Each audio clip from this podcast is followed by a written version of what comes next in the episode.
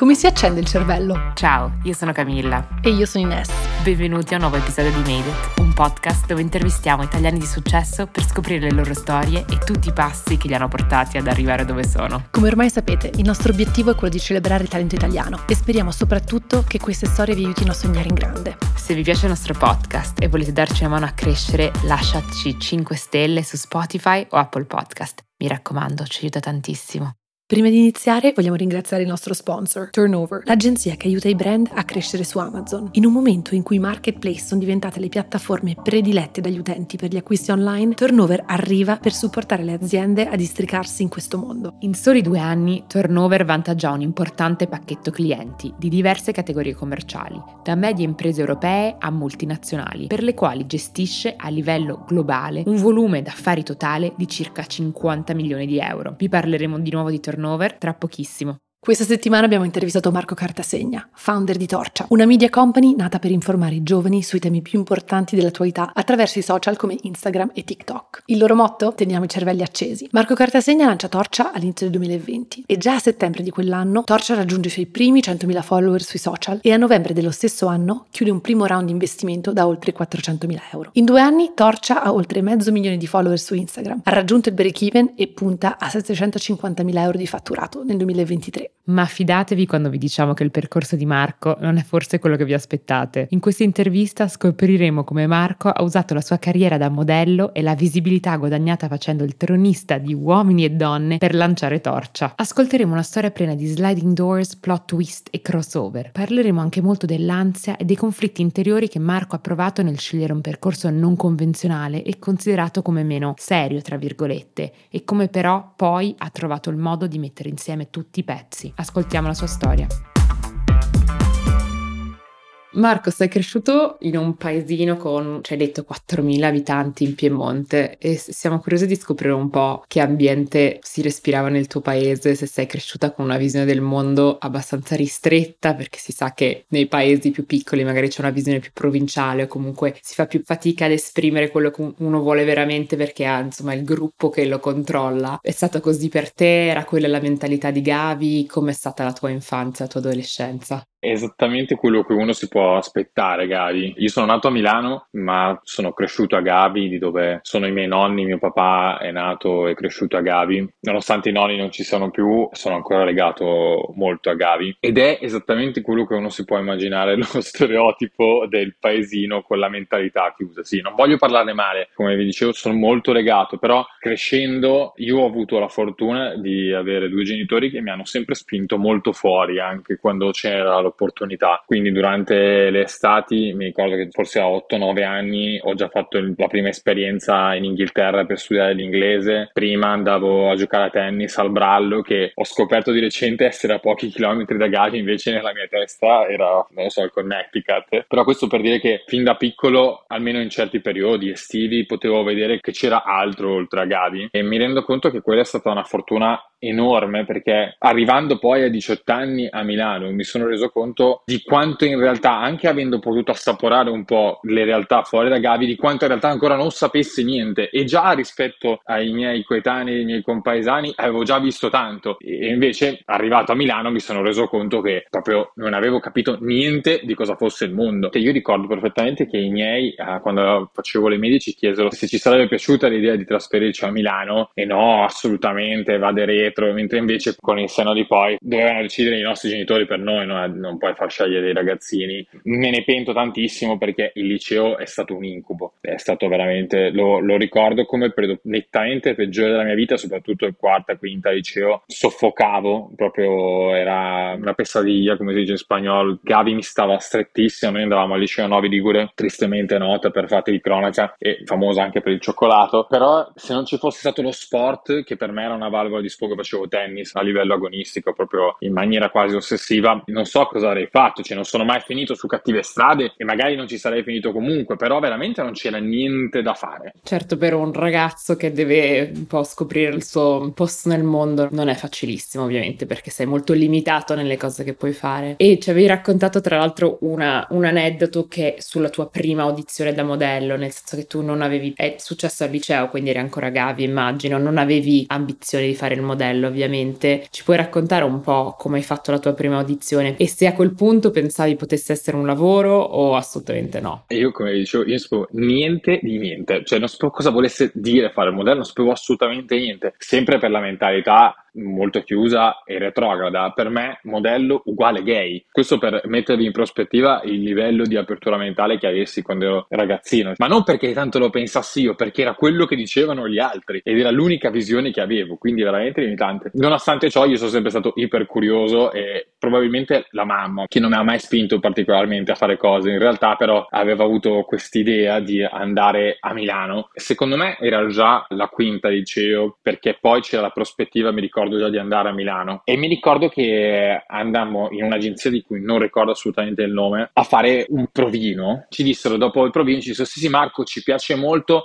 ha un sacco di potenziale, però qua bisogna fare almeno un weekend, un corso per farlo imparare a camminare, un corso per farlo imparare a truccarsi, poi bisogna fare le foto del book, eccetera siamo sui 3.500 euro. E per fortuna quello era il periodo in cui uscirono un sacco di servizi in tv che avevano fatto vedere come ci fossero un sacco di truffe nel mondo di queste agenzie che non erano vere agenzie di moda, erano proprio agenzie con l'unica finalità di truffare le persone. Ti facevano fare questi corsi, poi li facevi effettivamente ma non avevano clienti, non erano finalizzate poi a farti lavorare nel mondo della moda, era soltanto fatto per prenderti i soldi. Per fortuna, sia mio padre non aveva intenzione di pagare un centesimo, io ci rimasi molto male che questi servizi eh, giornalistici in televisione ci bloccarono dal fare questo investimento a perdere. E poi appunto è interessante vedere che tu non avevi proprio percezione di cosa voleva dire fare il modello, perché come dicevamo, uno è anche un po' frutto del proprio ambiente, poi hai scoperto tutto questo a Milano, infatti come ci hai detto ti sei trasferito a Milano per studiare alla Bocconi, che immagino all'epoca fosse un po' la strada che ti dava più soddisfazione perché la più riconosciuta, comunque la Bocconi Università molto ambita e quindi immagino che sia stato un bel traguardo, diciamo, nel tuo early days. E poi mentre appunto eri all'università ti si ripresenta un'altra opportunità per fare il modello e questa volta un po' più seria, o almeno inizialmente forse no, ma poi diventa un po' più seria perché hai deciso di riprovarci. Mm, immagino che diventa una cosa che ti sia presentata. La Bocconi è successa, è successa come stava per succedere la cosa di fare il modello, come poi è successa perché avevo una voglia di uscire da Gavi allucinante, quindi qualsiasi prospettiva ci fosse di andare via per me era incredibile. Io non avevo una particolare vocazione per l'economia, non volevo fare consulenza, ripeto, non sapevo niente di niente. Per me la Bocconi era una cosa figa, era prestigio. Non sapevo neanche che cosa volesse studiare economia. Io sono sempre andato bene al liceo, però quindi mi avevano detto che avevo le potenzialità per entrarci, i miei genitori mi avevano dato la disponibilità a fare quell'investimento su di me, a potermi iscrivere alla Bocconi, quindi io ho fatto l'iscrizione alla Bocconi e ho fatto solo quella, cioè io non ho puntato ad altre università perché io volevo andare al top. Sono andato a Milano e per me si è aperto il mondo, era un parco giochi, veramente è stato nettamente il periodo più bello della mia vita, come vi ho detto che il liceo è stato il più brutto, quello subito dopo è stato nettamente il più bello. Ero felice di qualunque cosa, tutte persone nuove che conoscevo da tutte le parti, tutti i momenti, uscivo sempre. Lì c'è sempre un po' il rischio per chi fa un percorso del genere, secondo me, di perdersi, di perdere un po' la retta via. Invece, per fortuna, io questo pericolo non ce l'ho mai avuto con i miei, è sempre stato patticare amicizia lunga, fai quello che vuoi, ma vai bene all'università. Ho iniziato a giocare a calcio a Milano, io già giocavo a calcio, ho iniziato a giocare qua a Milano in una squadra in prima categoria e un mio compagno di squadra faceva il modellaro, altra cosa che io non sapevo che cosa volesse dire, però il modellaro, per chi non lo sapesse, sono i ragazzi che portano in giro le modelle nei locali, loro ci guadagnano perché i locali le pagano, le modelle sono contente perché vanno a ballare gratis, è la tipica win-win situation. E lui mi diceva, Marco c'è la possibilità di farlo, io conosco tanti modelli, tu potresti farlo, eccetera. Era un mio compagno di squadra, quindi mi fidavo abbastanza, siamo diventati amici, lo siamo ancora tuttora, anche se non ci sentiamo spesso, però io, io gli dissi, sì, ma io ho avuto questa esperienza molto negativa, non voglio essere fregata. Mi ha detto: no, no, no, io ti mando dall'agenzia più top che c'è. Va bene? Qual è? Elite. Elite Model. Io non sapevo niente, per me Elite Model poteva essere qualsiasi cosa, mi sono fidato di lui, prendo un appuntamento con Elite Model, vado a Elite Model e cosa succede? La stessa identica cosa che mi era successa uno o due anni prima con l'altra agenzia che era una truffa. E ho detto, ma come? Mi state chiedendo soldi anche voi? Cioè, allora c'è qualcosa che non va. E io mi sono chiuso a riccio E mi ricordo che la persona con cui avevo parlato mi disse: No, vabbè, però vai al piano di sopra che c'è l'agenzia vera. Io queste parole non me le scorderò mai, praticamente eh, c'era un sistema anche lì per riuscire a differenziare il business model, diciamo, dell'agenzia. Mi hanno mandato effettivamente sopra, ho aspettato e ho conosciuto Val, che per chi ha vissuto nel mondo della moda 10-15 anni fa vent'anni fa, oggi purtroppo Val non c'è più, però era un nome molto importante, era il direttore di Elite Uomo, Elite è l'agenzia top di Milano e, e Val mi disse che look che hai in modo molto critico, vatti a tagliare i capelli e poi ne riparliamo. Avevo i capelli lunghi a caschetto, proprio da ragazzino americano. Mi ha mandato a tagliarmi i capelli effettivamente e il giorno dopo io ho scattato l'editoriale di GQ per i vent'anni di Dolce Gabbana con Mariano Vivanco, che è un fotografo super super top, così con altri 20 ragazzi in mutande di fianco a me, io che venivo da quel preconcetto lì del modello uguale gay, mi stavo cagando addosso, però mi sono lanciato senza pregiudizi, senza preconcetti, proprio disponibile a vedere che cosa fosse quel mondo lì. E meno male che l'ho fatto perché è stata poi un'esperienza stupenda, incredibile, che mi ha aperto veramente tantissime porte. Ti volevo chiedere proprio questo, se hai iniziato a lavorare subito, mi sembra di sì, perché già dal giorno dopo avevi comunque un'opportunità abbastanza grande, è stato facile una volta entrati a Elite lavorare come modello, immagino che facevi degli shooting, eh, avevi dei lavori, poi nel mentre studiavi, quindi facevi le due cose insieme all'università. Sì, Elite non posso parlarne che super bene, le persone che lavoravano per me in Elite, i vari booker, ho solo avuto esperienze positive con loro, hanno capito che per me la priorità fosse l'università e non era facile, mi rendo conto oggi che non sia facile puntare su una persona e cercare di far lavorare una persona sapendo che ha dei limiti così forti, eppure loro sono sempre stati super rispettosi di questa cosa, io dicevo i periodi che ero off perché dovevo studiare, cercavo di concentrare i periodi di studio sotto esame e lì mi chiudevo in casa, buttavo via la chiave e proprio facevo delle full immersion allucinanti, anche a costo di perdermi le Fashion Week, perché le Fashion Week di Milano di gennaio era durante il periodo degli esami, quindi purtroppo ho dovuto sacrificare la carriera da modello, non che la volessi fare, ma non ho potuto perseguirla al 100% come avrei potuto fare. È stato comunque abbastanza facile, devo dire la verità, lavorare nel mondo della moda perché non avevo bisogno di lavorare nel mondo della moda, era una cosa in più rispetto a quello che io stavo facendo, quindi non avevo grosse pressioni addosso, ero io molto ambizioso, quindi cercavo di fare le cose sempre più fighe e ne ho fatte di, di stupende, ho, fatto, ho sfilato per tutti i top brand, ho fatto delle campagne Dolce Gabbana, Etro, so, veramente ho fatto tanti lavori di quel livello lì. Mi sarebbe piaciuto vedere che cosa sarebbe successo se avessi perseguito al 100% quella strada. Non me ne pento di, di, non averlo fatto, però sarei curioso in un mondo parallelo di sapere che cosa sarebbe successo. Però sono stati degli anni stupendi. Ho fatto secondo e terzo anno di Bocconi e poi avendo fatto la primina, finita la Bocconi, ho deciso di prendermi un anno off e fare solo quello. Infatti poi ci avevi raccontato che hai dedicato quindi un anno a fare modello full time e poi però diciamo che magari questo non era, e metto tra virgolette perché è un lavoro a tutti gli effetti per tantissime persone e una carriera, però per te non era proprio un lavoro tra virgolette quindi serio serio e la carriera a cui aspiravi e quindi hai deciso di rimetterti in gioco e andare a, a fare il tuo master a Madrid in una di queste super business school. Perché pensavi così all'epoca? Forse sempre questo preconcetto da dove venivi o la società, perché poi penso che non solo Gavi, penso in generale anche forse Milano o l'Italia magari ha questo preconcetto per questo tipo di carriera. Quindi perché hai pensato così all'epoca e poi come hai vissuto anche quel periodo in cui ti sei spinto a studiare a Madrid e cercare di trovare un lavoro serio? Hai detto bene tu, è colpa dei maledetti preconcetti. Dico maledetti perché ti privano tante volte, anche se fai delle cose, di godertele fino in fondo. Io quell'anno lì l'ho fatto sentendomi però in colpa per quello che stavo facendo. Nonostante ho la fortuna che i miei non mi abbiano mai messo troppa pressione addosso, però un po' lo sentivo il loro dispiacere ed, e lo vivevo anche io. Quell'anno lì sono stato di base a Monaco, di Baviera, sono stato a Parigi, sono stato a New York, è stato un anno stupendo. Ho guadagnato molto poco, non ho guadagnato moltissimo,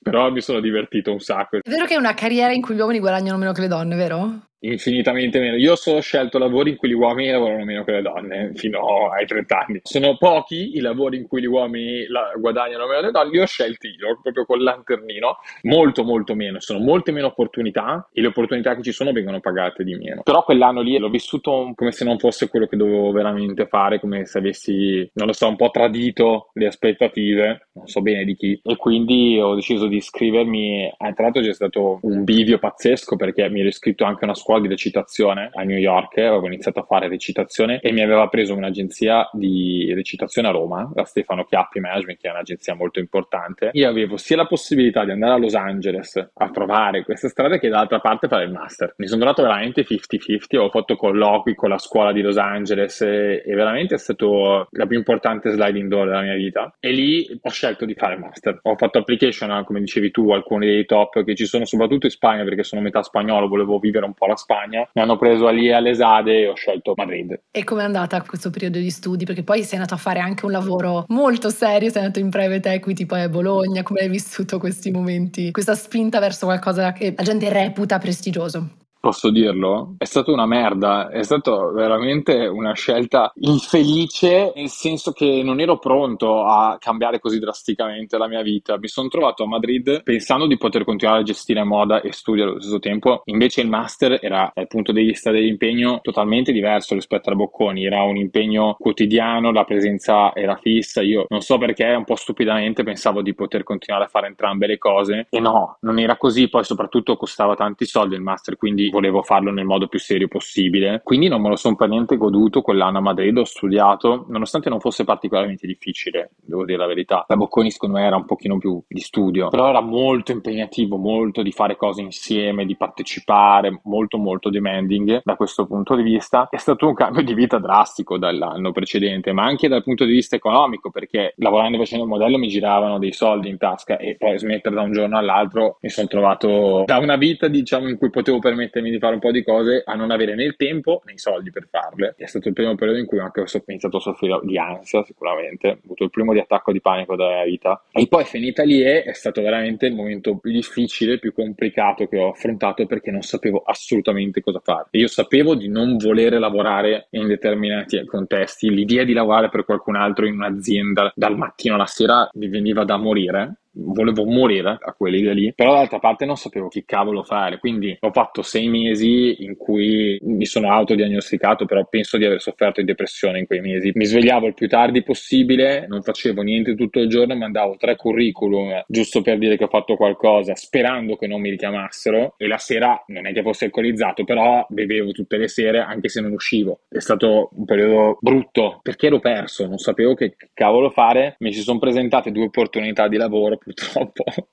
Una era andare a lavorare a Kuala Lumpur per la Sada e l'altra era di fare uno stage in una private equity firm che lavorare in private equity senza esperienza è una cosa quasi impossibile, quindi non sapevo neanche che cosa fosse il private equity esattamente, però anche lì di nuovo prestigioso, lavoro figo, ho detto vabbè, provo, sono durato un mese. Sono durato un mese, è stato il massimo che sono riuscito a resistere, ma poi a Bologna avevo preso questo appartamento in un convento, era una cosa veramente agghiacciante, avevo sto Gesù Cristo appeso sopra il letto, questo letto si singolo, questa stanza che era una roba terribile. Andavo in questo ufficio dove c'erano i due partner, la segretaria e io catapultato in questo mondo. Veramente dopo un mese ho detto oh, no, non ce la posso fare. Hai quasi avuto fortuna di avere una reazione fisica così intensa perché certe volte magari le persone sono un pochino più pacate sul loro magari non essere soddisfatte, mentre tu l'hai avuta così forte che magari proprio non potevi continuare su quella strada, se no la, la vedevi veramente molto buia. Quindi immagino che poi da lì sei durato un mese e non hai voluto più continuare sotto questa idea di vita prefissata che magari dagli altri, dalla società, come molto un'ambizione massima per, per, una persona intelligente che vuole fare qualcosa della vita e sei tornato poi a fare il modello. Come hai cambiato idea? E poi tra l'altro in quel momento hai anche aperto un blog di moda in cui hai investito tanto, ma ci avevi raccontato che non era andato bene quanto avresti voluto, perché hai voluto anche aprire un blog, insomma raccontaci poi di questo passaggio. La cosa che hai detto di aver avuto la fortuna di un rigetto fisico non l'avevo mai vista come fortuna perché sono stato tanto male fisicamente, cioè l'ansia mi, mi sta stava divorando in quel periodo, proprio era il mio corpo, la mia testa che mi diceva questa roba tu no, non la puoi fare. E me lo faceva sentire in modo molto pressante. Mi ricordo che avevo lavorato in quel posto lì a luglio e poi ero andato in vacanza con i miei amici a inizio agosto a Ibiza e io quelle vacanze di Ibiza ero divorato all'idea di dover tornare a fare quella roba lì. Avevo conosciuto da un paio di mesi quella che poi è stata la mia fidanzata per due anni, che è una modella tedesca, aveva tre anni più di me e lei si chiamava Christine, si chiama ancora Christine,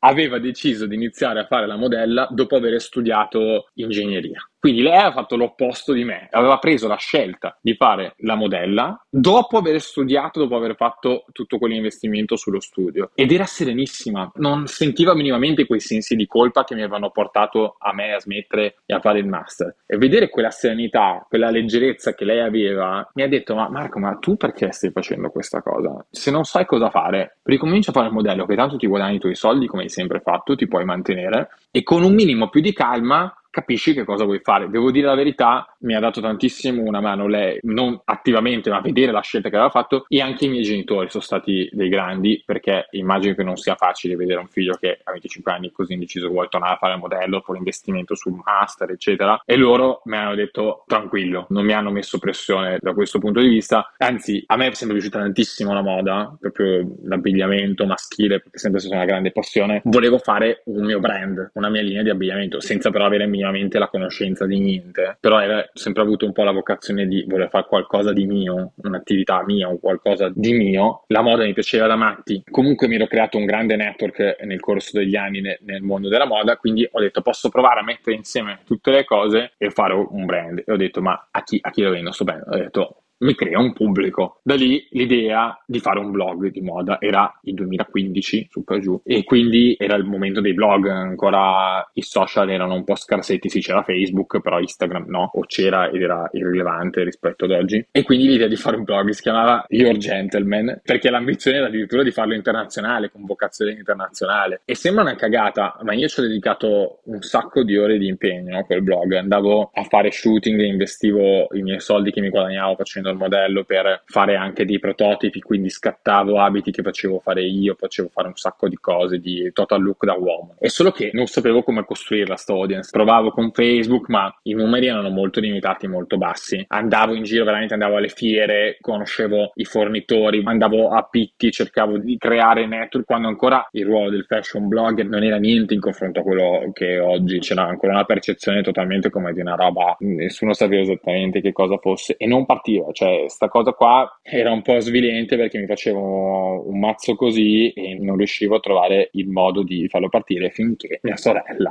mi ha portato sulla cattiva strada, diciamo. Sì, questo crea una svolta per chi non ti conosce la tua storia, penso che è un bel twist. Raccontaci cosa è successo per far partire questo blog, la strategia dietro. Beh, è una strategia in realtà molto banale e geniale allo stesso tempo. Mi ricordo che eravamo in Spagna a fare Natale da mia mamma e mia sorella Maria, mia sorella più piccola. Io uomini e donne, giuro su Dio, non l'ho mai guardato in vita mia, neanche un secondo. E per me uomini e donne era il peggio del peggio. Chi guardava uomini e donne per me era un coglione. Mia sorella che lo guardava, ed evidentemente ai miei occhi era una cogliona, mi diceva, ma perché non vai a fare uomini e donne? Io dico, ma sei pazza, uomini e donne? Vado retro, ho il master, mi sono fatto un mazzo così, vado a fare uomini e donne. Mi fa, vabbè, ma ti può dare visibilità e quasi per gioco abbiamo mandato la candidatura online. Mi chiamano, facciamo un colloquio in videochiamata e mi dicono ok, ci piace, vienici a trovare a Roma. Vado a Roma e mi dicono effettivamente che potevo pensare di iniziare a fare sta roba, ma la trafila per fare uomini e donne è molto complicata e io ne parlo male, ma in realtà è una cosa tra le più ambite che ci siano in Italia, quindi c'è un sacco di gente che lo voleva fare. Mi sono trovato con altri candidati, soltanto che non so esattamente per quale motivo mi hanno fatto passare per una via preferenziale, mi hanno fatto andare a conoscere subito i capoccia e mi hanno detto che potevano fare un'eccezione per me e farmi addirittura diventare subito tronista, che è una roba che è come dirti ti faccio subito CEO in un'azienda uno che è senza esperienza. Io non sapevo neanche che cosa volesse dire esattamente, anche perché io avevo già avviato l'altra startup, un ragazzo che voi avete intervistato nel vostro podcast, di Julian. Ah certo, di iGenius certo, è vero, è vero che c'era questa connessione. Io, io lavoravo in iGenius in tutto ciò, non a tempo pieno, però andavo tutti i giorni in ufficio e lo stavo aiutando a sviluppare Genius. Quindi avevo da una parte il blog di moda che però potevo interrompere tranquillamente e anzi questo era funzionale quello che stavo facendo. Dall'altra avevo di nuovo cercato di intraprendere una strada più seria, tra virgolette, più canonica, quella di cercare di portare avanti un'azienda, anche se devo dire la verità, a me il settore non piaceva tanto, quello dell'intelligenza artificiale, non lo sentivo mio, non la sentivo una cosa mia, nonostante sia diventato socio praticamente subito dopo l'inizio. E quindi di nuovo questo dualismo interiore pazzesco. Lo racconto a mio padre, pensando che mi avrebbe detto ah, vai a fare Genius, cosa vai a fare uomini e donne, non fare il coglione, eccetera. Mi ha detto Marco, se non vai a fare uomini e donne sei un coglione.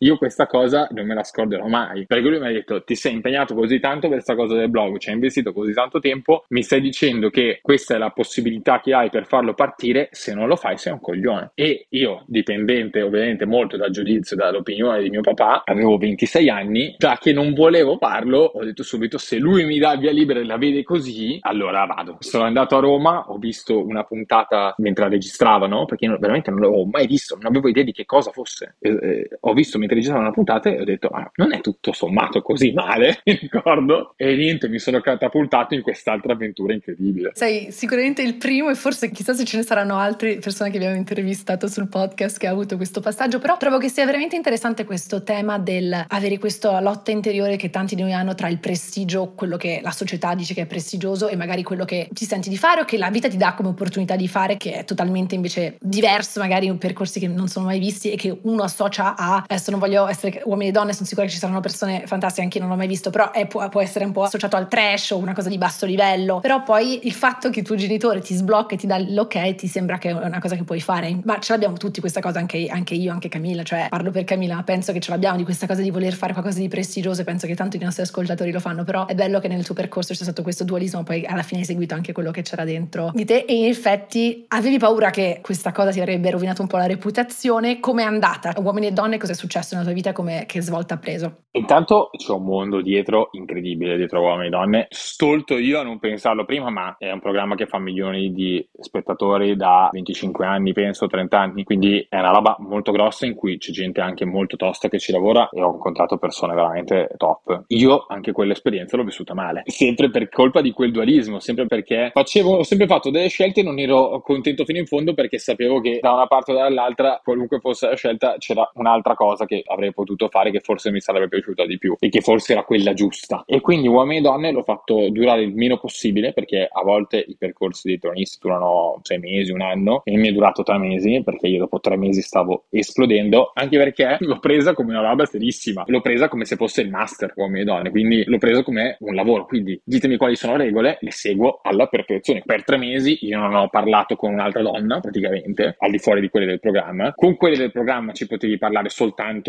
in presenza delle telecamere accese. Non potevo parlare con nessuno, i tronisti vengono messi in delle palle di vetro, ti mettono negli hotel, negli eh, outskirts di Roma, quindi se non sei in centro, non puoi uscire a farti una passeggiata, sei in periferia, nella desolazione più totale, e stai lì in telegiornata a fare niente. E alla fine sì, è stata un'esperienza incredibile perché sono contento di averla vissuta, come dite anche voi, non c'è tanta gente che, che l'ha fatta. Bella più no che sì. Io poi in particolare l'ho vissuta male perché, come dicevo prima, io dovevo uscire lì con un'immagine diversa. Io nella mia testa dovevo essere visto e percepito come uno che lì dentro non c'entrava niente, perché l'obiettivo era sempre quello di far partire il blog, che poi nel frattempo era diventato Instagram. Però l'obiettivo era quello di avere una bella immagine, un'immagine pulita, perché io volevo avere un posizionamento uscito da lì che mi permettesse di lavorare con i brand di alto livello su Instagram come influencer. Però comunque andare in televisione su Uomini Donne, che è uno show visto da milioni di persone, chiaramente ti ha dato una audience che continuando tu magari da solo, senza quel boost, magari non l'avresti avuto. Molto, molto improbabile. Non lo so, nel senso, fino a quel momento ci avevo provato e non ci ero riuscito, quindi magari mi sarei inventato qualcos'altro. Quello mi ha dato l'audience che io avevo. Uh, io sentivo di avere cose da comunicare, questo l'avevo sempre sentito. Non c'avevo l'audience e uomini e donne me l'ha data, è stato pazzesco.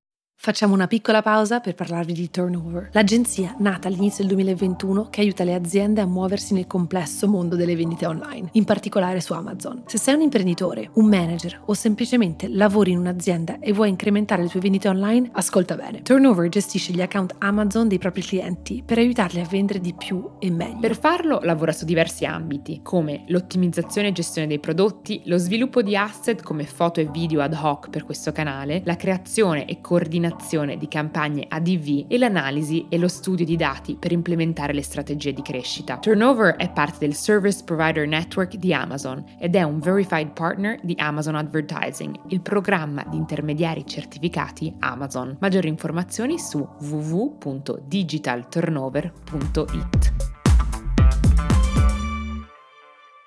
E quindi hai cominciato poi ovviamente a fare questa cosa di diventare praticamente un influencer, cioè quello che sì, il content creator, come lo vogliamo chiamare, o l'influencer su Instagram. Ai tempi influencer, influencer adesso più content esatto, creator. in cui facevi le, le classiche cose del magari lavorare con brand sponsorizzate, hai fatto per un po', poi come sei finito a parlare di politica, perché comunque è una bella svolta da, dai tipi di post che magari uno segue per la moda e il lifestyle. La mia vocazione imprenditoriale applicata all'influencer era che io non avevo un'agenzia, mi gestivo da solo i contatti dei brand, eccetera, facevo l'agente di me stesso, quindi la parte diciamo che mi è sempre piaciuta imprenditoriale era nel gestire me stesso, dal punto di vista dei contratti, legale, di, di tutto. Non ho più ripreso a lavorare nei Genius una volta terminata quell'esperienza. Sono rimasto socio per anni fino a quest'estate, ma quella parte è finita, è finita lì il mio lavoro attivo nella, nella startup. Dagli anni dell'università, post università, mi sono appassionato molto di politica, ho iniziato a leggere i quotidiani quotidiani tutti i giorni, l'ho approfondita prima con libri, documentari, me ne sono guardati una caterva, soprattutto italiana, vi dico la verità, cioè dell'estero non, non è che sappia tanto, però della storia della politica italiana, della storia del Novecento italiano, sempre dal punto di vista politico, mi sono appassionato molto, l'ho approfondita e guardavo ore di programmi alla sera, cioè veramente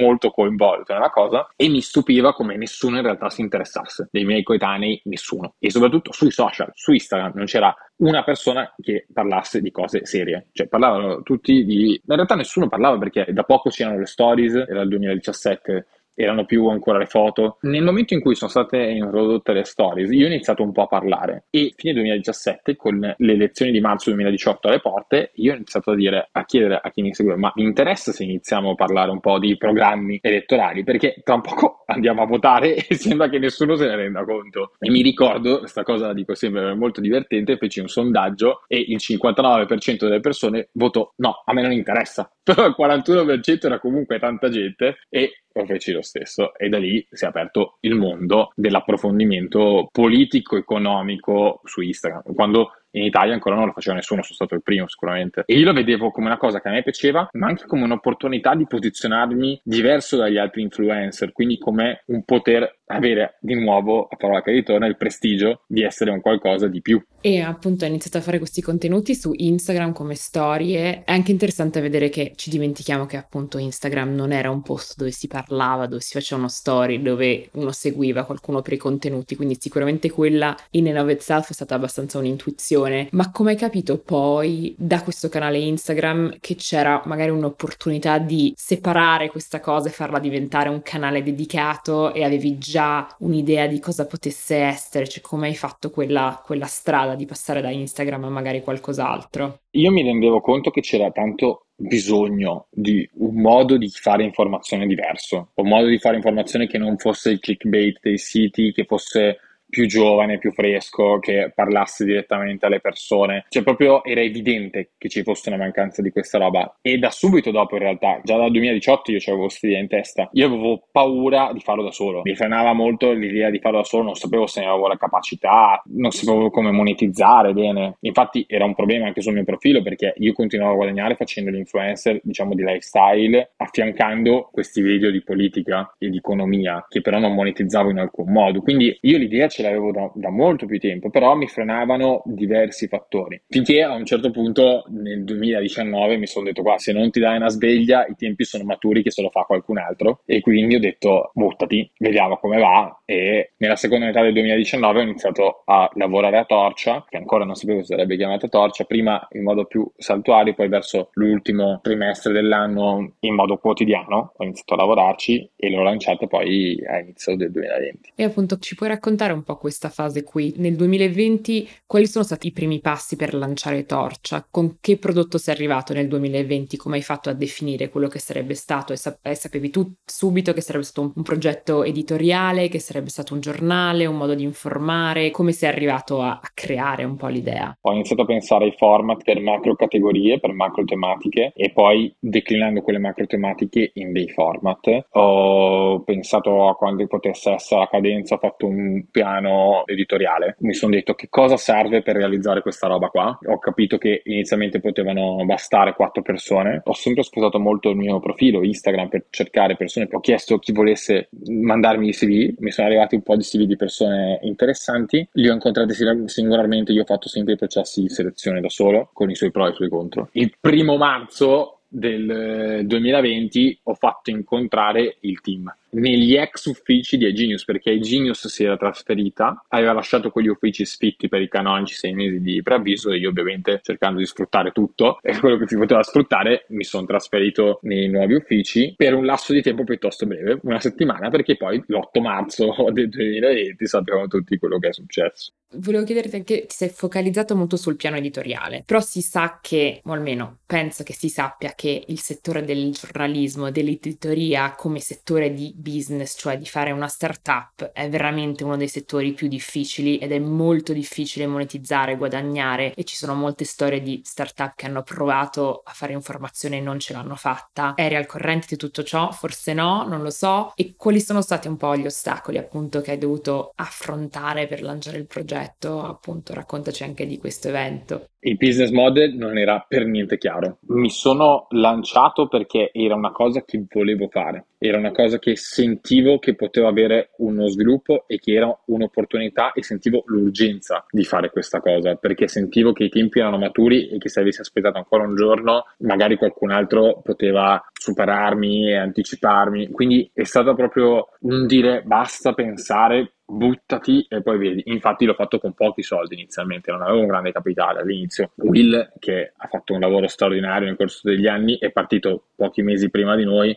ma con un milione e due di aumento di capitale subito su carta. Io combattevo con pochissime decine di migliaia di euro. Quindi è stato abbastanza poco studiato. Sapevo che sarebbe stata la pubblicità, però non c'era un business plan ben definito all'inizio. Una volta lanciato, ho sviluppato un business plan finalizzato a fare un aumento di capitale, che poi ho fatto a novembre del 2020 effettivamente. Però inizialmente è stato più un, un'urgenza e quasi un dire mi butto e vediamo come va. Una volta che ho visto nei primi mesi che la cosa andava molto bene, ho detto allora qua è il caso di metterci in modo un po' più serio ho cercato capitali un po' più importanti e mi sono messo con un approccio più business oriented. All'inizio era un po' più avventura oriented e poi dopo si è trasformato in business oriented. Come ti sei organizzato? Cioè hai capito subito che sei stato il CEO dell'azienda, come hai raccolto quei capitali, a chi hai picciato, chi sono stati i vostri investitori? Raccontaci un po' di questa parte. Allora, io nonostante abbia studiato economia, ho sempre avuto un approccio più creativo che financial, pra- pragmatico. Ho dovuto dovuto impararlo strada facendo. È stato difficile. Diciamo che sono sempre stato un po' conservatore nell'approccio alle spese e ai costi, quindi questo mi ha salvato in tanti momenti di difficoltà di torcia in cui non era chiaro ancora quanto avremmo guadagnato, in, in, con che modalità. Poi magari ve lo racconto meglio, è stata una fase successiva in cui mi ha letteralmente salvato. Ho dovuto imparare a fare le cose fatte in un certo modo con l'esperienza, cioè non avevo avuto esperienza in azienda precedenti, non avevo avuto esperienza in startup precedenti. È stata anche una startup fatta con grande moderazione, come vi dicevo, cioè non ho fatto quell'approccio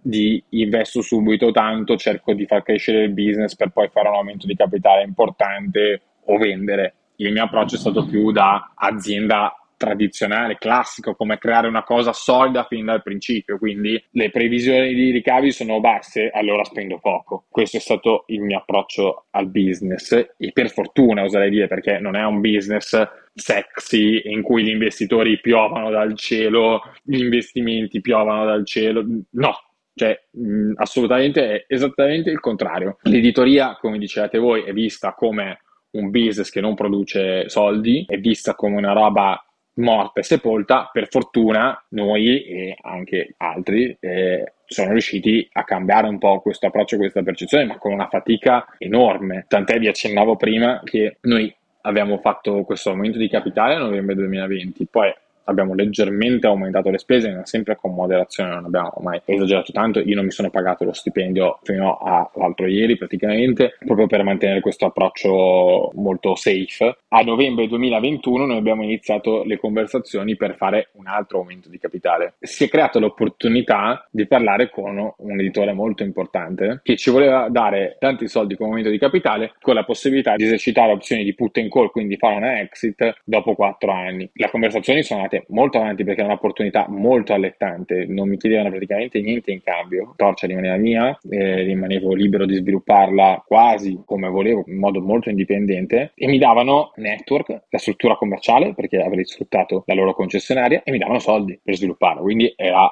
l'opportunità che sognavo, abbiamo parlato e approfondito molto, eravamo in una fase molto molto avanzata, con il via libera dell'amministratore delegato che mi ha detto al telefono si fa, cioè nel senso veramente fichi da un giorno all'altro, una roba che non posso raccontare perché vabbè è saltato tutto, è saltato tutto per una cosa che non c'entrava con Torcia, non c'entrava assolutamente con l'investimento, una roba loro che però li ha bloccati, li ha bloccato per un bel po' di tempo le possibilità di fare investimenti. Io mi sono visto abbastanza crollare il mondo addosso perché nel frattempo io interrotto tutte le altre possibilità di investimento perché veramente con loro c'era un commitment importante e noi avevamo pochi soldi in cassa e cosa è successo? È successo che siamo andati a break even. È stato un mezzo miracolo perché noi non dovevamo essere a break even in quel momento. Non avevamo una struttura commerciale, noi siamo andati a break even solo con l'inbound, con le richieste che ci arrivavano dall'esterno. Quindi wow, cioè veramente ho vissuto dei mesi però di inferno perché avevamo una cassa molto limitata e questo è successo a gennaio-febbraio del 2022 e a settembre del 2022 ho portato a compimento l'opera mastodontica di chiudere un aumento di capitale a cui ho partecipato anche io in prima persona, a cui hanno partecipato altri altri investitori, soprattutto finanziari. E quindi ad oggi quanto capitale siete riusciti a raccogliere? E anzi, grazie tra l'altro di aver raccontato quello che è successo perché penso che sia molto più comune di quello che uno pensa, cioè di avere una cosa, di portarla quasi a termine, chiudersi le altre perché ti dici no, è fatta, cioè, il CEO ti ha detto di sì ed è successo a tantissime persone che conosco, anche a me, come ti stavo dicendo all'inizio di questa call, eh, ho avuto una brutta notizia stamattina di una cosa fatta, chiusa, parlata da mesi, negoziata, bisogna sempre tenersi le carte aperte tutte. Immagino che col senno di poi adesso la lezione che hai imparato è di tenere tutto fino all'ultimo perché non puoi mai sapere. La verità è che fare un aumento di capitale è la cosa meno affine al mio carattere che ci sia perché Touch è talmente bella che, dovrebbe, che la gente dovrebbe fare la coda per volerci investire secondo la mia visione e quindi l'idea di andare a chiedere alle persone di investire, di volergli spiegare perché è bella, per me era proprio respingente. Io non sono un commerciale, cioè a me l'idea di vendermi e di vendere mi fa proprio orrore per questo motivo che ti ho appena detto, invece fare un aumento di capitale è esattamente vendere cioè è il commerciale all'ennesimo livello. E quindi onestamente quando ho visto che era concreta quella possibilità con quell'editore ho mollato tutte le altre strade anche perché non mi piaceva fare quella roba lì. Con il senno di poi è stata una cosa stupida. Mi è andata bene. Probabilmente gli investitori che c'erano già non l'avrebbero fatta morire. Però era pesante dover chiedere di mettere i soldi per salvare una cosa è molto diverso chiedere di investire per far crescere una cosa. Sono due visioni molto diverse. Quindi ho dedicato i mesi successivi a tenere in piedi la struttura con zero possibilità di fare nuovi investimenti, quindi di galleggiare, cercando nuovi investitori che è una cosa che odiavo e sentendomi dire tantissimi no. E per fortuna invece a settembre di quest'anno sono riuscito a chiudere un aumento di capitale abbastanza importante che ci permette adesso di creare soprattutto una struttura commerciale perché noi oggi abbiamo una realtà molto piccola per tutte le cose che facciamo, stiamo cercando di diversificare quello che noi offriamo, di fare eventi che abbiamo già iniziato a fare, sono andati il primo evento che abbiamo fatto è stata una figata, ne vogliamo fare altri, vogliamo offrire sempre di più alla community di Touch, ingrandirla sempre di più, fare sempre più cose, però bisogna anche monetizzare e fino ad oggi è stato solo con l'inbound e con le richieste che ci arrivano dall'esterno, invece dobbiamo creare una struttura commerciale vera. Oggi ho la possibilità di investire su questa cosa, non che abbia delle cifre straordinarie, però posso farlo. Sì, si può mettere le risorse per fare outbound. E quindi adesso a livello di team quanti siete? Quanti, scusami, ti avevo chiesto prima la domanda, ma poi ho, ti ho chiesto altro. E total funding fino adesso, tra tutto dall'inizio all'ultimo momento di capitale, quanto? Un milione. totale okay. un milione. E nel team siete quindi adesso quanti? Adesso siamo in 13 mi pare, perché poi comunque abbiamo diverse posizioni aperte, non è così facile dire un numero preciso con le persone che stanno un po' in smart, eccetera, è complicato, però sì, siamo circa 13 persone e ne entrano almeno 4. Soltanto che cercare persone soprattutto dai livelli più senior, come stiamo cercando adesso sul team commerciale, è molto complicato e da novembre a questa parte sto facendo molta fatica a fare hiring anche perché è un settore nuovo, quello del branded content. Io vorrei avere delle persone che siano già pronte, non dover formare delle persone perché la startup non ha tanto tempo da perdere, quindi è molto complesso il hiring. E invece a livello editoriale di contenuti, quali sono alcune delle difficoltà che affrontate quotidianamente e vorrei dire anche come vi diversificate da ovviamente altre piattaforme, hai nominato prima Will, c'è anche Factanza, cioè chiaramente c'è un nuovo metodo di fare comunicazione indirizzato ai giovani altre persone hanno avuto anche loro questa intuizione, diciamo, quindi devi anche poi differenziarti dalle piattaforme. Dal punto di vista editoriale, la cosa che mi viene più spontanea, perché è nato tutto dal fatto che a me piacesse parlare di queste cose, quindi mi sono creato un'esperienza veramente importante e io rimango, anche se non siamo una testata ad oggi, ancora il direttore editoriale di Torcia e questo fa sì che noi siamo sicuramente una realtà molto coerente. Non voglio parlare degli altri, parlo di noi, però noi siamo molto coerenti da inizio, da quando quando Torcia ad oggi noi siamo la realtà che ti fa riflettere. Teniamo i cervelli accesi, che è il motto nostro, un motto molto ambizioso, però significa fare approfondimento di un certo livello che è cresciuto molto anche negli anni. Oggi facciamo un approfondimento molto serio, portiamo riflessioni, sono cose che gli altri magari non fanno, gli altri magari sono più basati sui dati oppure si orientano a un pubblico diverso dal nostro. Noi cerchiamo di creare un contenuto che non sia clickbait, anzi che sia probabilmente un po' respingente perché leggerti 10 slide slide di temi così approfonditi non è sicuramente la cosa che ti viene più spontanea da fare quando sei su Instagram o sui social in generale, però noi puntiamo ad essere la realtà più imparziale, indipendente, ti fa proprio dire questi hanno una marcia in più e questo è quello che vuole essere Torcia e che penso dai feedback che ci arrivano che riusciamo a fare. In questi, in questi insomma, ultimi due anni o tre anni da quando avete, hai lanciato Torcia avete, hai ricevuto anche degli interessamenti da parte di gruppi editoriali di, di acquisizione, però che non hai mai veramente continuato, cioè non hai mai approfondito o voluto accettare, perché e dove vuoi arrivare con Torcia? Quello che ti ho raccontato dell'editore era sicuramente più serio e non è andato in porta per motivi che non c'entravano con noi, quindi è stata un po' una sfortuna se non è andata avanti. Un altro caso, l'interlocutore era poco serio, ci ha offerto di, di snaturare un po' quello che noi eravamo in modo un po' poco serio secondo me e un'altra volta la cifra, proprio eravamo ancora in una fase molto iniziale, ma la valutazione che loro ne avrebbero fatta secondo me non era in linea con quello che poteva essere, quindi si è interrotta in una fase iniziale. Non erano editori classici, erano realtà diverse del, del mondo comunque, dei media, erano altre cose. Oggi io riguardo indietro e se ho accettato quelle conversazioni è solo perché avevo bisogno di soldi, ma non io come Marco Cartasegna, Torcia aveva bisogno di soldi. Oggi che abbiamo fatto l'aumento di capitale, a me di pensare di vendere non passa neanche per l'anticamera del cervello, cioè l'ultima cosa che voglio, io voglio sviluppare Torcia, voglio farla crescere, voglio farla diventare grande. Purtroppo la necessità mi ha fatto dover pensare anche a quell'opzione, però non, non, è assolutamente quello che volevo e quello che vorrei e l'idea è quella di diventare grandi, di diventare un punto di riferimento che sembra una frase fatta ma non lo è assolutamente. Se pensate che gli under 35 non guardano al Corriere della Sera ai telegiornali come li guardavano i nostri genitori, come li ho guardati anche io, perché io sono un po' il style da questo punto di vista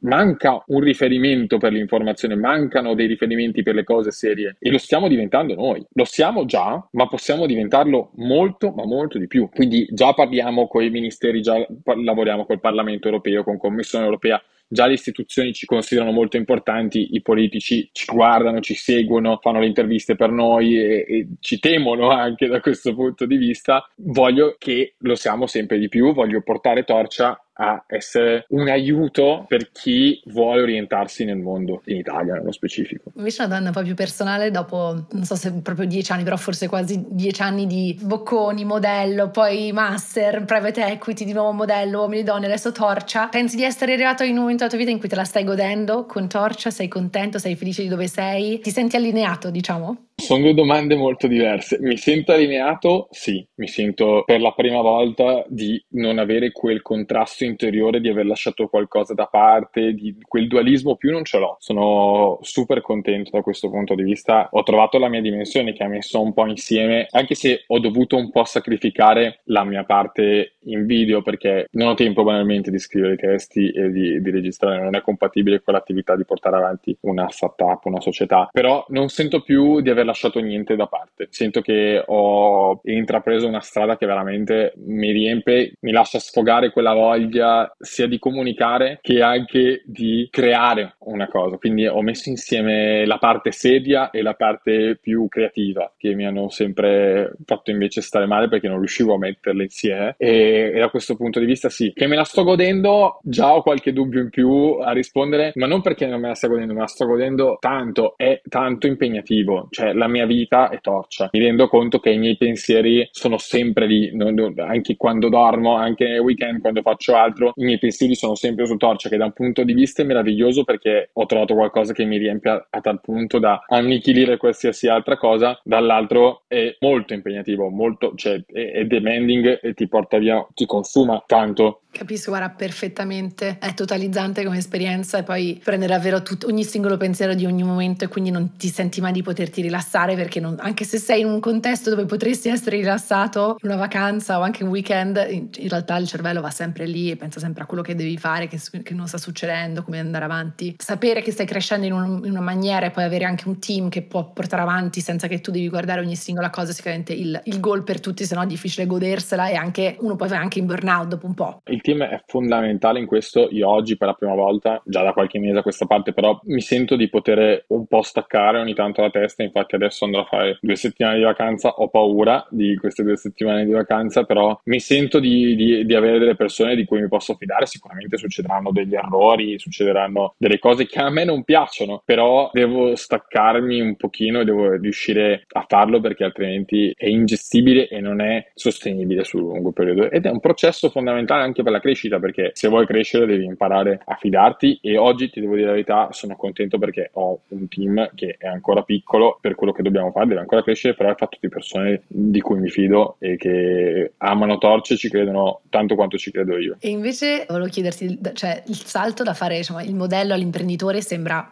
molto grande, sembrano mondi molto diversi. Ci sono invece magari delle similitudini o, o delle cose che ti porti dal mondo del, insomma, di essere modello, content creator, influencer a, la, la tua vita da imprenditore adesso? Il lato commerciale sicuramente, intanto più che il lato modello, il lato content creator, influencer, essendomi sempre gestito da solo, ho imparato tutta la parte di negoziazione, ho avuto a che fare io in prima persona con gli stessi interlocutori, a volte che, con cui ha a che fare Torcia, perché sono i centri media, sono le agenzie, sono i brand, io vendevo post sul mio profilo, vendiamo contenuti pubblicitari su Torcia è molto simile, quindi essermi gestito da solo come influencer, eccetera, è stato un grande aiuto da questo punto di vista sicuramente. E ti direi questo principalmente, cioè la, la, la cosa che mi porto dietro di più è, è questa. E adesso invece se potessi tornare indietro, e visto che abbiamo analizzato tutto il tuo, il tuo, passato, cambieresti qualcosa, qualche decisione o alla fine sei contento di tutto quello che hai fatto?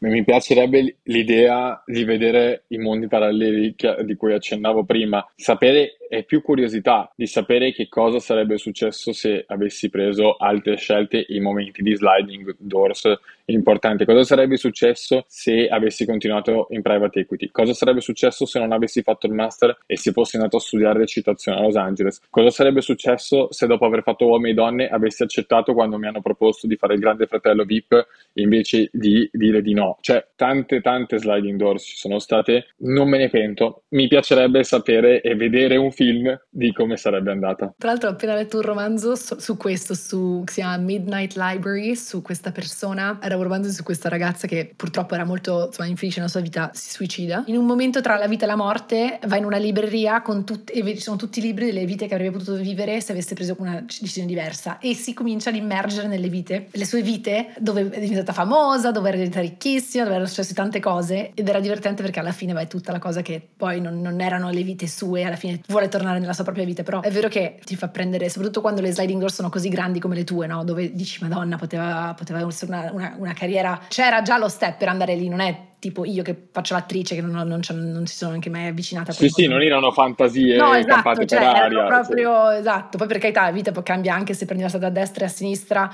però i slide indoor più, più, che vedi di più sono sicuramente ti fanno so, venire curiosità. E siamo arrivati alla, alla fine della nostra intervista che concludiamo sempre con la stessa domanda e ti volevamo chiedere in che modo la tua italianità ti ha aiutato nel tuo percorso. La mia italianità mi ha aiutato soprattutto nelle esperienze forse all'estero, quindi quando facevo il modello che stavo New York, eccetera, e comunque una cosa che ancora da un certo punto di vista affascina. Dire che ero italiano, sentire con orgoglio che ero italiano faceva parte un po' del personaggio che ero e non so dire se mi abbia aiutato o meno, però è stato sicuramente caratterizzante. Sono sempre stato molto orgoglioso di dire che ero italiano e sì, beh, fa parte di me. Io sono metà spagnolo, ma non potrei sentirmi più italiano di così. Bene, bene, sì, è pazzesco venire da un paese in cui così tante persone all'estero ti vedono, cioè già come cool per essere italiano. Cioè già se dici sei italiano, sei già in un'altra categoria di persone simpatiche. È incredibile quello che ci siamo creati poi tutti insieme come reputazione. Su certe cose magari meno, meno positive, ma su sì, questo su devo dire molto esatto, negative, su certe negative, diciamo l'affidabilità dell'italiano, certe cose sicuramente, no. però siamo simpatici. Ma guarda, di recente guardavo, sempre perché vedete che sono appassionato di politica, guardavo una serie danese che parla di politica, una serie televisiva danese molto carina, e lei diventa primo ministro e c'è subito una crisi di governo e dicono ma cosa siamo diventati l'Italia? mi ha fatto ridere. Anche il Regno Unito è stato comparato all'Italia recentemente con tutti che io, che io vivo in UK con i loro cambiamenti. Grazie mille Marco di essere venuto su Made It, di averci raccontato la tua storia che ci è piaciuto molto scoprire anche perché è molto diversa dalle altre ed è bello un po' di diversità e far capire che ci sono tantissimi percorsi diversi per arrivare a fondare la propria azienda, creare, fare innovazione. Ci è piaciuta molto questa cosa di esplorare un po' questa dualità del mondo magari più televisivo, moda, eccetera e invece quello più quote on quote non, non, è così serio magari, politica, studio, economia, eccetera, eccetera. Quindi penso che tante persone si possono rivedere un po' in queste decisioni, in questi momenti che, di tensione tra le due, le, le due cose, quindi ti ringrazio. A me fa piacere averla raccontata e soprattutto spero che possa essere utile magari a chi è piccolo, insicuro e non sa esattamente che cosa vuole fare, di lanciarsi, e di, di capire che non c'è un percorso predefinito, l'importante è che quando fai una roba la fai credendoci e dedicandotici, quindi sentirsi meno colpevoli se si segue una cosa che uno pensa che possa essere la tua strada anche se tutti gli altri pensano di no. Grazie Marco. Grazie a voi. Questo episodio è stato sponsorizzato da Turnover, l'agenzia che aiuta le aziende a muoversi nel complesso mondo dei marketplace e in particolare su Amazon. Per le aziende, gestire la propria reputazione e credibilità in questo mondo si fa sempre più importante. Da qui nasce l'idea di Turnover di andare a supportare i venditori in questa nuova frontiera di gestione del business. Turnover risponde al meglio a questa esigenza e lo sta dimostrando con i risultati raggiunti dai suoi clienti. Maggiori informazioni su www.digitalturnover.it. Grazie mille di averci ascoltate. Mi raccomando, non dimenticate di iscrivervi al nostro podcast ovunque ci ascoltiate per non perdere nessuna puntata. Se ci volete dare una mano a crescere, lasciateci 5 stelle su Spotify o scriveteci una recensione su Apple Podcast. Ci mettete davvero pochissimi secondi, ma è un prezioso aiuto per fare scoprire il podcast a nuovi ascoltatori. E continuate a condividere Made It con i vostri amici, colleghi e parenti. Ci potete seguire su Instagram at madeit.podcast o su LinkedIn cercando Made It Podcast, dove condividiamo tanti contenuti contenuti esclusivi. Vogliamo ringraziare Sami Bianchi, il nostro sound editor, Cosimo Bigliotti, il nostro editor, Mattia Cittadino per il suo aiuto nella creazione di contenuti social e Guglielmo per aver composto il nostro jingle.